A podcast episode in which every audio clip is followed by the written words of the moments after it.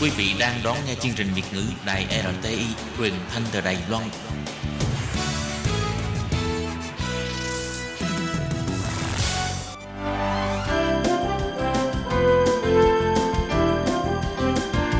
Xin mời quý vị và các bạn đến với chuyên mục Nhìn ra thế giới. Chuyên mục này gồm những nội dung liên quan đến quốc tế,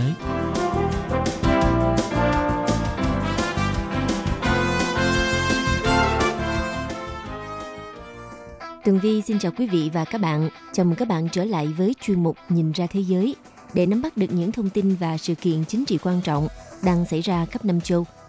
Các bạn thân mến, nội dung của chuyên mục ngày hôm nay bao gồm những thông tin như sau. Nước Pháp sau 24 tuần nhuộm vàng bởi áo gilet.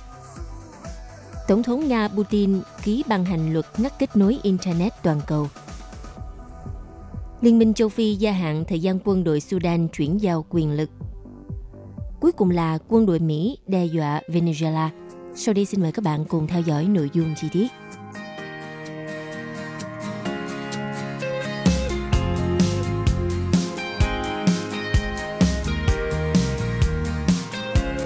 Vào hôm ngày 27 tháng 4 vừa qua, theo số liệu của Bộ Nội vụ Pháp, có khoảng 23.600 người áo gilet vàng đã xuống đường biểu tình. Trong đó tại Paris là 2.600 người – đây có thể nói là ngày biểu tình có ít người tham gia nhất kể từ khi khởi phát phong trào áo gilet vàng kéo dài hơn 5 tháng vừa qua. Mặc dù số người tham gia trong đợt biểu tình này ít nhất kể từ khi phong trào khởi phát, nhưng lần này họ đã không để xảy ra vụ xô xát nào nghiêm trọng và có vẻ chuyên nghiệp hơn khi tập trung vào hai vấn đề.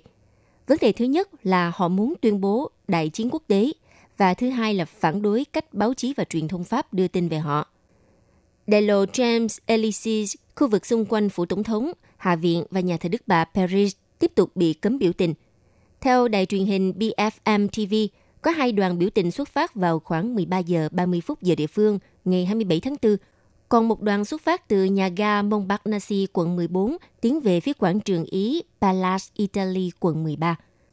Đoàn thứ hai đã vây quanh trụ sở các cơ quan truyền thông lớn nhằm yêu cầu truyền thông phải đối xử công bằng hơn – bắt đầu từ đài phát thanh Pháp. Rồi đến khoảng 14 giờ, đoàn người biểu tình đã đến trụ sở của đài truyền hình TF1, ngay gần Mansion de la Radio. Các cơ quan truyền thông France Television, BFM TV, CNews cũng nằm trong khu vực. Đoàn biểu tình thứ hai là hoạt động mang tên Câu trả lời chung có sự tham gia của Tổng Liên đoàn Lao động, theo lời kêu gọi tổng phản công của những người áo gilet vàng. Mục tiêu của họ là vì một nền truyền thông vô tư – Sáng kiến này cũng liên quan đến ý kiến của phe áo gilet vàng, cho rằng phần lớn các phương tiện truyền thông đang lan truyền thông tin sai lệch về các cuộc biểu tình của họ hoặc đang cố tình làm méo mó thông tin về những hoạt động này. Trước khi cuộc tập hợp lần thứ 24 của những người áo gilet vàng diễn ra, trước đó ngày 25 tháng 4, gần 6 tháng từ khi phong trào nổi lên với những cuộc biểu tình mỗi ngày thứ Bảy tại các thành phố lớn ở Pháp, đặc biệt là tại Paris – Lần đầu tiên, Tổng thống Macron tổ chức cuộc họp báo dài 2 tiếng rưỡi đồng hồ với sự góp mặt của 320 phóng viên tại Điện Elysee. Mục tiêu là phát họa những nét chính cho giai đoạn 2 của nhiệm kỳ và chấm dứt được phong trào phản kháng. Tổng thống Macron bày tỏ tiếc nuối vì đã gây ra cảm giác ông là người cứng rắn và đôi khi bất công. Ông hứa sẽ lãnh đạo theo một cách khác, tính nhân bản sẽ là trung tâm của mọi chủ trương, đồng thời cho biết không quan tâm đến việc tái tranh cử tổng thống – Cụ thể, ông Macron tuyên bố sẽ giảm khoảng 5 tỷ euro thuế thu nhập, nhắm vào tầng lớp trung lưu, nhưng bên vực cho việc hủy bỏ sắc thuế đánh vào người giàu, thường xuyên bị phe áo vàng Chile chỉ trích. Để tài trợ cho việc giảm thuế thì một số ưu đãi cho doanh nghiệp sẽ được xem xét lại. Ông nhấn mạnh đến sự cần thiết phải làm việc nhiều hơn và giảm chi tiêu công nhưng không kéo dài tuổi hưu pháp định. Mức hưu bổng dưới 2.000 euro sẽ được tính toán theo tỷ lệ lạm phát để tránh thiệt thòi – và lương hưu tối thiểu đối với những người đủ số năm làm việc sẽ là 1.000 euro. Ông Macron sẵn sàng từ bỏ ý định giảm 120.000 công chức. Đồng thời, Tổng thống Macron cũng xác nhận ý định đóng cửa trường hành chính quốc gia ENA. Đây là trường học biểu tượng cho giới tinh hoa Pháp, mà chính ông cũng xuất thân từ trường này. Đây có thể là món quà duy nhất mà ông Macron tặng cho phe áo gilet vàng. Tuy nhiên, ông lại bác bỏ yêu sách về trưng cầu sáng kiến công dân RIC và đề xuất đơn giản hóa thủ tục trưng cầu sáng kiến chia sẻ. Mọi dự luật thu thập được 1 triệu chữ ký, thay vì là 4,5 triệu, sẽ được đưa ra Quốc hội để bàn thảo. Và khi nhìn vào số lượng người tham gia thấp nhất từ trước đến nay trong ngày 27 tháng 4 để nói rằng những người áo gilet vàng hài lòng với giải pháp của Tổng thống thì điều này quả là thật vội vàng. Như phần lớn những người tham gia và lãnh đạo không chính thức của các nhóm áo gilet vàng thừa nhận, những gì diễn ra hôm thứ Bảy tuần trước sẽ không phải là hành động chính. Các cuộc biểu tình lớn nhất được lên kế hoạch cho Ngày Quốc tế Lao động 1 tháng 5. Trong một diễn biến khác liên quan vào ngày 28 tháng 4, một nhóm người biểu tình áo gilet vàng ở Pháp đã tuyên bố thành lập Hiệp hội nạn nhân của bạo lực từ phía cảnh sát. Theo hãng thông tấn AFP cho biết, những người biểu tình đã quyết định gọi tổ chức của họ là tế nhị để răng đe, theo cách tương tự với khái niệm bắn bỏ để răng đe trong lịch sử Pháp. Thời điểm đó, hàng trăm binh sĩ đã bị tòa án binh lưu động kết án tử hình trong cuộc bạo loạn trong quân đội vào tháng 5 và tháng 6 năm 1917. Bộ luật công lý quân sự thời đó cũng cho phép thực hiện một biện pháp răng đe như vậy, và theo ý kiến của các nhà biên soạn, thì điều luật này đã có tác động mạnh mẽ đối với binh sĩ Pháp. Theo Hiệp hội nạn nhân của bạo lực từ phía cảnh sát cho biết, kể từ đầu tháng 11 năm ngoái, khi thời kỳ biểu tình của áo gilet vàng bắt đầu nổ ra, 22 người biểu tình đã bị mất mắt, 5 người bị cắt cụt bằng tay hoặc toàn bộ cánh tay. Thậm chí đã có trường hợp đàn ông bị cắt cụt bộ phận sinh dục. Bộ Nội vụ Pháp trước đó đã báo cáo rằng chỉ trong tháng 3 trong quá trình cảnh sát và hiến binh khôi phục trật tự lại các cuộc biểu tình, thì có 13.095 viên đạn cao su cỡ nòng lớn đã được bắn ra từ những lực lượng đặc biệt. Còn theo ý kiến của những người khiếu nại, việc sử dụng vũ khí nguy hiểm này là không chính đáng, do đó đã có 83 trường hợp bị khởi kiện. Tổng cộng, theo báo cáo của Bộ trưởng Bộ Nội vụ Pháp, trên đài phát thanh France Info ngày 26 tháng 4, Tổng cục Thanh tra Cảnh sát Pháp đang điều tra 220 khiếu nại về hành vi ngược đãi và tàn bạo đối với những người tham gia biểu tình áo gilet vàng. Như vậy, tại hội nghị thành lập Hiệp hội nạn nhân của bạo lực từ phía cảnh sát, được tổ chức hôm ngày 28 tháng 4, thì các thương binh của phong trào áo gilet vàng nhấn mạnh họ đòi hỏi công lý phải được thiết lập và buộc các cơ quan thực thi pháp luật ở Pháp cấm sử dụng những thứ gọi là vũ khí không gây chết người như là lựu đạn hơi ngạt, súng phun hơi cay và đạn cao su.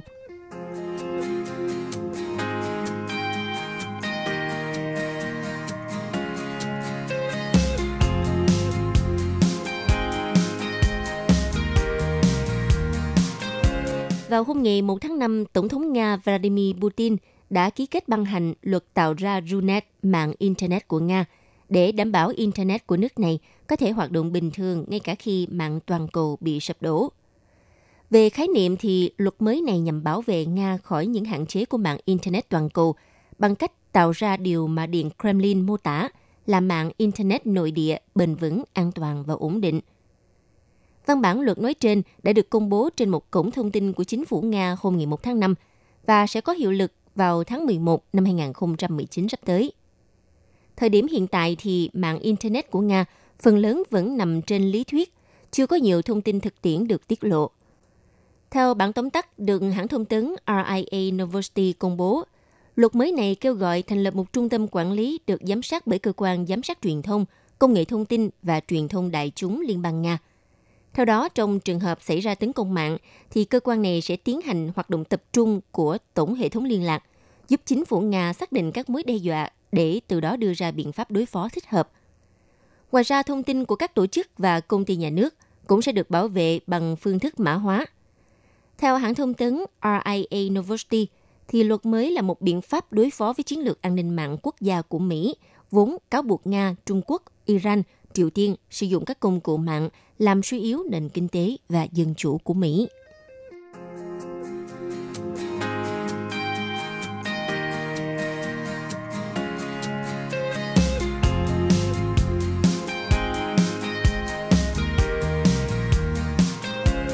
Vào hôm ngày 1 tháng 5, Liên minh châu Phi đã gia hạn thêm 60 ngày cho lực lượng quân đội đang cầm quyền ở Sudan, chuyển giao quyền lực cho một chính quyền dân sự nếu như không muốn phải đối mặt với việc bị đình chỉ tư cách thành viên.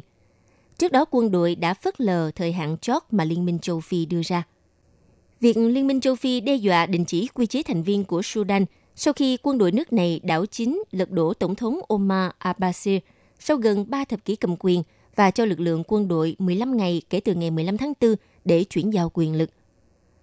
Trong một tuyên bố hôm ngày 30 tháng 4 trước đó, Hội đồng An ninh và Hòa bình của Liên minh châu Phi – lưu ý rằng quân đội Sudan vẫn chưa bước sang một bên và cũng chưa chuyển giao quyền lực cho một chính quyền chuyển tiếp dân sự trong khuôn khổ thời hạn chót ban đầu. Tuy nhiên, Hội đồng An ninh và Hòa bình của Liên minh châu Phi cũng thông báo một giai đoạn bổ sung lên tới 60 ngày để quân đội Sudan chuyển giao quyền lực cho một chính quyền chuyển tiếp dân sự. Ngoài ra, Hội đồng An ninh và Hòa bình cũng đã nhắc lại lập trường của mình là một quá trình chuyển tiếp do quân đội lãnh đạo ở Sudan sẽ hoàn toàn không được chấp nhận và trái với ý chí và khát vọng hợp pháp về một thể chế dân chủ và tiến bộ, cũng như tôn trọng tự do và nhân quyền của người dân Sudan. Việc Tổng thống Abbasi bị lật đổ vào ngày 11 tháng 4 vừa qua, quân đội Sudan đã thành lập Hội đồng quân sự chuyển tiếp, điều hành đất nước trong giai đoạn chờ thành lập và chuyển giao quyền lực cho một chính phủ dân sự. Dự kiến kéo dài tối đa 2 năm. Tuy nhiên, lực lượng biểu tình yêu cầu tiến hành chuyển giao ngay quyền lực cho chính quyền dân sự. Ngày 24 tháng 4 vừa qua, Hội đồng quân sự chuyển tiếp TMC và lực lượng đối lập tại Sudan đã nhất trí thành lập một ủy ban giải quyết các bất đồng trong bối cảnh leo thang căng thẳng – về thời hạn chuyển tiếp sang chính quyền dân sự.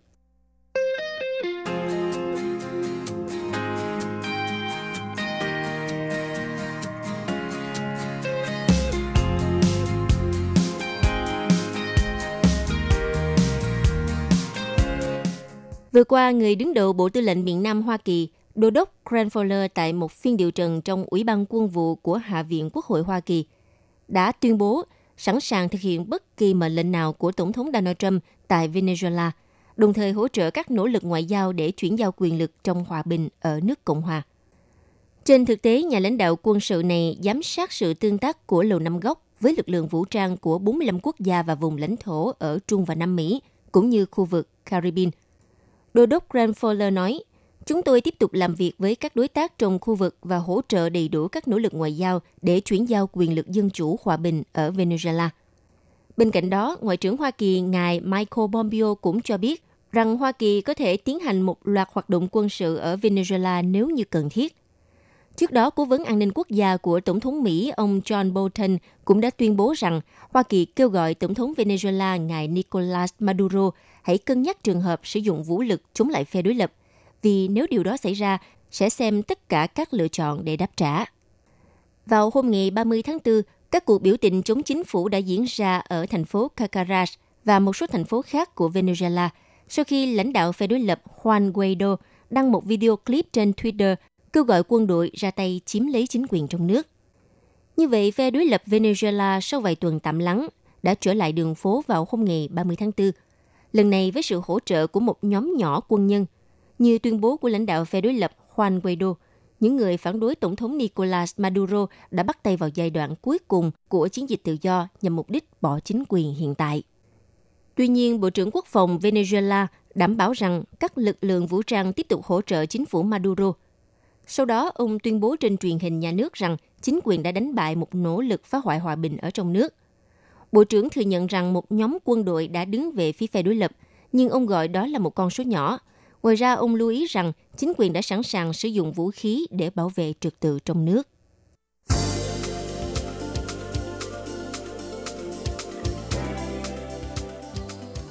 Quý vị và các bạn thân mến, vừa rồi là chuyên mục Nhìn ra thế giới do tường vi biên tập và thực hiện. Xin cảm ơn sự chú ý lắng nghe của các bạn. Hẹn gặp lại trong chuyên mục tuần sau cũng vào giờ này. Bye bye!